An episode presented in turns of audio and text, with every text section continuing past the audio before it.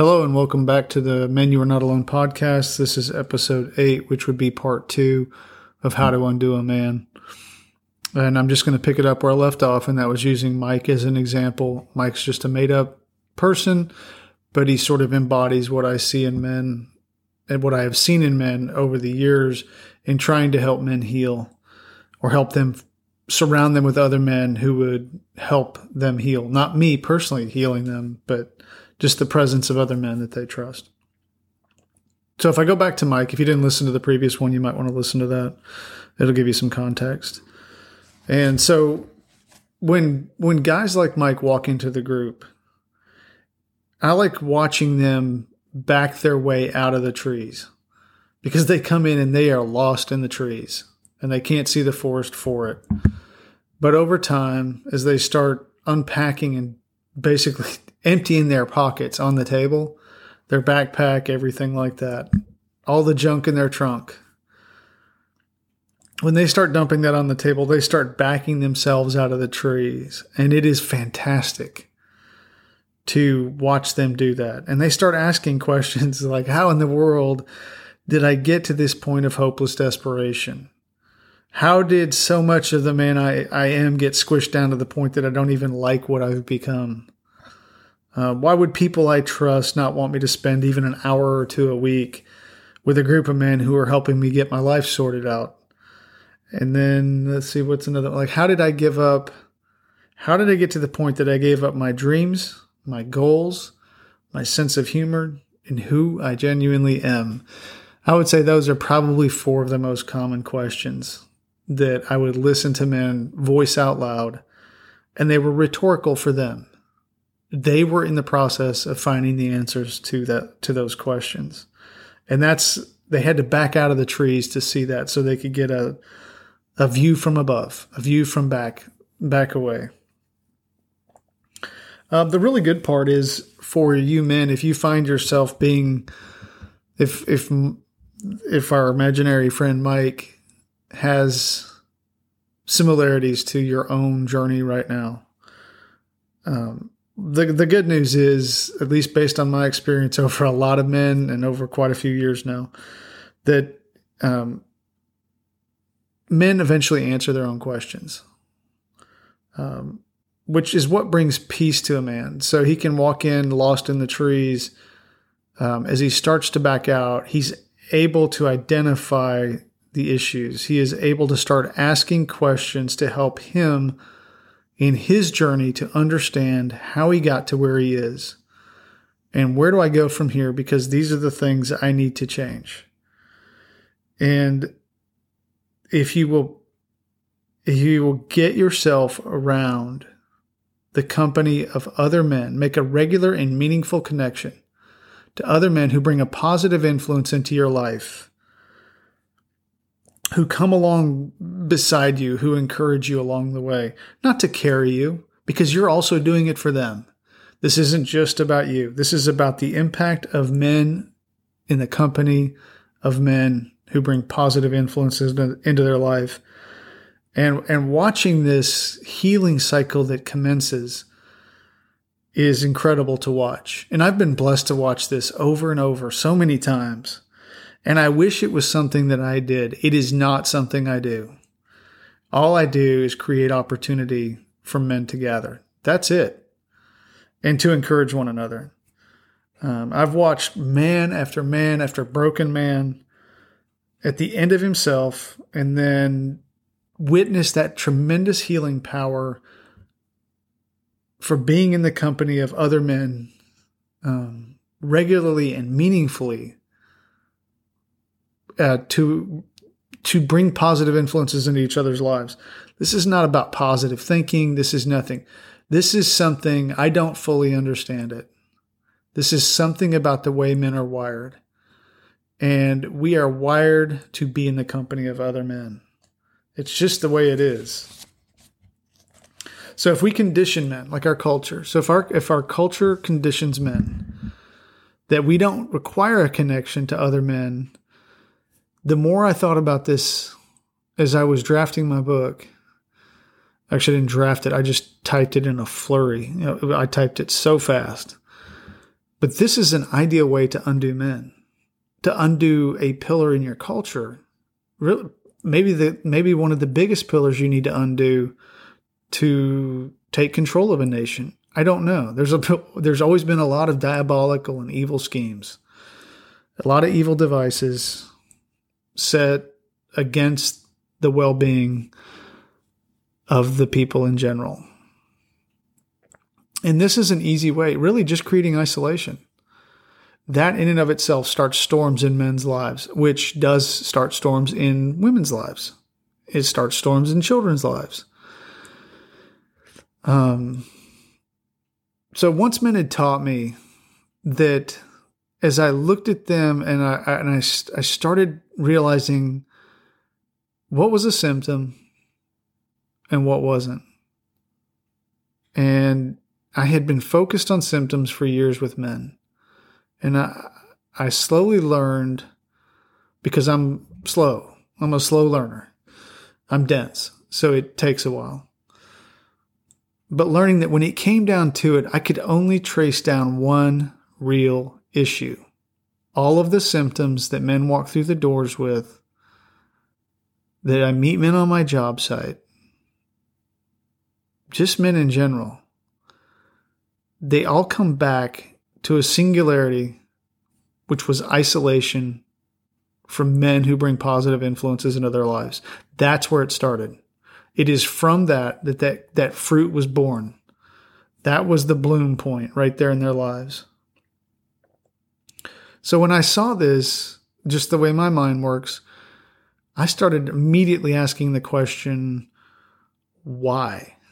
Why is this the case? Um, why is this isolation? First of all, why is it there? And second of all, how is it so powerful? How does it do what it does? And so I see these. I, I, I, it was just as I sat and I reflected back over the years and over the men and their journeys and I, I started taking notes and like writing down patterns that I saw in, in different men's lives. I just thought of one of one after the other as they had passed through my life. And it, there was that mind that that destructive feedback mindset was it was common in almost all of those men. And I couldn't dismiss that as coincidence. It it was a recognizable pattern. And then this isolation from regular and meaningful connection to other men. It, it was just, it was pervasive.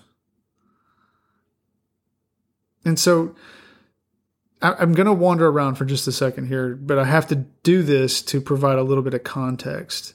And that context is another pattern I've seen, which also, it, this is the way it just unfolded for me. So I, I see people, I see men after men after men. When I, it was like an aha moment for me when I realized that it is that absence of connection, meaningful and regularly, to other men. And then so I started asking, well, why is that the case? And I went back and I, I, I thought through not only the men in the past, the men on my job sites, the men who were still in the group currently. And then men I'm still meeting to this day, they're still, they just keep coming. As this culture just keeps cranking out more and more broken men, that I don't know, it's just what I do. Um, there was always this, con- not always, I don't want to say that, I don't want to say a word like always. In men who did not have a regular and meaningful connection to other men who bring a positive influence into their lives, the majority of them, an overwhelming majority of them, had a what I labeled as a driver in their lives. Not a computer driver or something like that, but a driver. And the drivers are are where it started getting kind of weird to me. They were people who were um, like people who were the impetus, the catalyst for these men finding themselves completely disconnected from other men, having no regular and meaningful connection to other men in a positive, uh, you know, bringing positive influences into their lives. The driver, there was a driver behind it, and it's kind of like sometimes you see patterns that are so distinctive, they're large enough and they're so precisely symmetrical, they're they're so similar that you look at it and you're like, there's no way that's coincidence. That is not random. Uh, these drivers, they seem to know what they're doing. Uh, they seem, well, they just seem to know what they're doing, which to me spoke of some intention. And this is just a journey. This is over time as this is unfolding in my head. This was not the way my worldview was. It is observation and experience that has shaped. I've tried to let the observation dictate what I saw. So they seem to know what they're doing, to me, suggesting intention. Um, even creepier is that these drivers don't know each other. They don't run in the same circle, but they're behaving and they're doing in unison. And that to me spoke of coordination. So I was seeing coordination, possibly, I mean, not possibly, to me, it spoke of coordination and intention. And that that sort of rocked my world. Years ago, back when I cowboyed for a living, um, anytime that we had to treat an injured bull or a steer, um, you, if you've never worked around bulls or steers, uh, by themselves, a bull or a steer is they're pretty docile. They're actually not aggressive. Um, every once in a while, you get one that's full of piss and vinegar, but for the most part, um, I mean, most of them were they were no more spooky than my horse was. My little tubby buckskin named Pete. Um, so if we wanted to work on a bull, but but a lot of times bulls, if you put them like steers, will kind of tend to gather around each other. Um, bulls it, it, wasn't so common anyway but if if you needed to work on a bull or a steer you really had to get them away from everybody away from all the rest of the herd and if if they were together they possessed a strength that surpassed their numbers like you did not want to start trying to grab a steer out of a group of especially not, i mean a yearling's one thing but you start messing with some of the older ones and if there's 15 or 20 of them together, they may decide to pound you into the dust. Um, so you had to isolate them. And there's no, uh, there's a horse, you know, I mean, there's a horse. Uh, yeah, you can tell this is really scripted. So anyway, horses are different than than cows. So a horse possesses a strength, and it's a spirit inside themselves. Like they don't need numbers; they just are st- stout of mind and spirit. And if you've never worked around horses, you won't have a clue what I'm talking about. If you have, you know exactly what I'm talking about. And there is no better tool that was ever designed for isolating individuals from a herd or driving them than a horse. They're perfect. Um, and the odd thing is that while horses, like you, you, you take one horse into a herd of 200, it doesn't matter. It could be bulls, cows, doesn't matter. Um, that horse walks in, that horse walks in as the king, the ruler. He is the fiercest warrior on the battlefield. And it's this power that a horse radiates.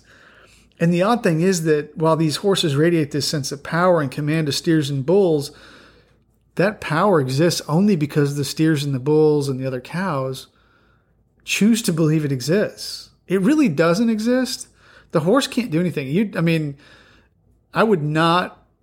I mean, if a lot of those bulls that that I would have to move aside or get him around into a into a uh, squeeze chute or something, or at least get him somewhere where we can kind of hold him still a little bit so that we could treat a wound or something like that.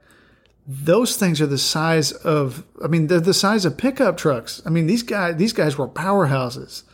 And I know, like my horse that I rode, Pete, um, he wouldn't have stood a chance if that bull wanted to just ramrod him, just slam him into the fence. But the bulls were always terrified of Pete. And there was something in that in Pete's eyes that just said, Don't screw with me. And and it's an illusion. Uh, that power it was illusory, and it only existed as long as the steers and bulls believed it existed. So as much as I love horses and I hate to use them in that way as an illustration, it's all I got at the moment.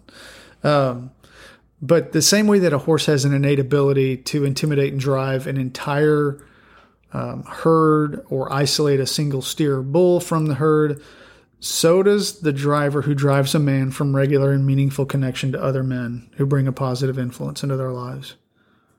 And that is what that reminded me of. It was the way I worked a herd with Pete, reminds me it was way too much of a similarity to how the drivers work men to isolate them.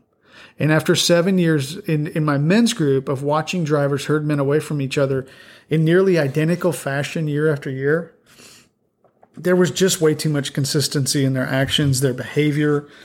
Um, and it was, it was, the more I thought about it, the more it was something that could not be of the physical realm. they do the same things. So they don't know each other, but they do the same things. The drivers do.